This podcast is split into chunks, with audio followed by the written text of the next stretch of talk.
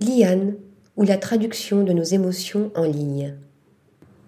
Diplômé de la vénérable école St. Martin's de Londres, Yan Choi a associé sa culture de digital native à celle de son héritage chinois dans son projet Lian.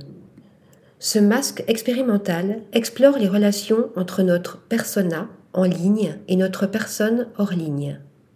Ainsi, cette masse de silicone se gonfle en fonction de nos émotions numériques, tout comme les masques du théâtre traditionnel chinois, où l'interprète change de visage d'un simple geste de la main. Lian traduit nos interactions en ligne en temps réel à l'aide de codes. Si l'on publie, aime ou commente quelque chose de manière positive, une zone particulière du masque se gonflera. Idem pour les comportements négatifs.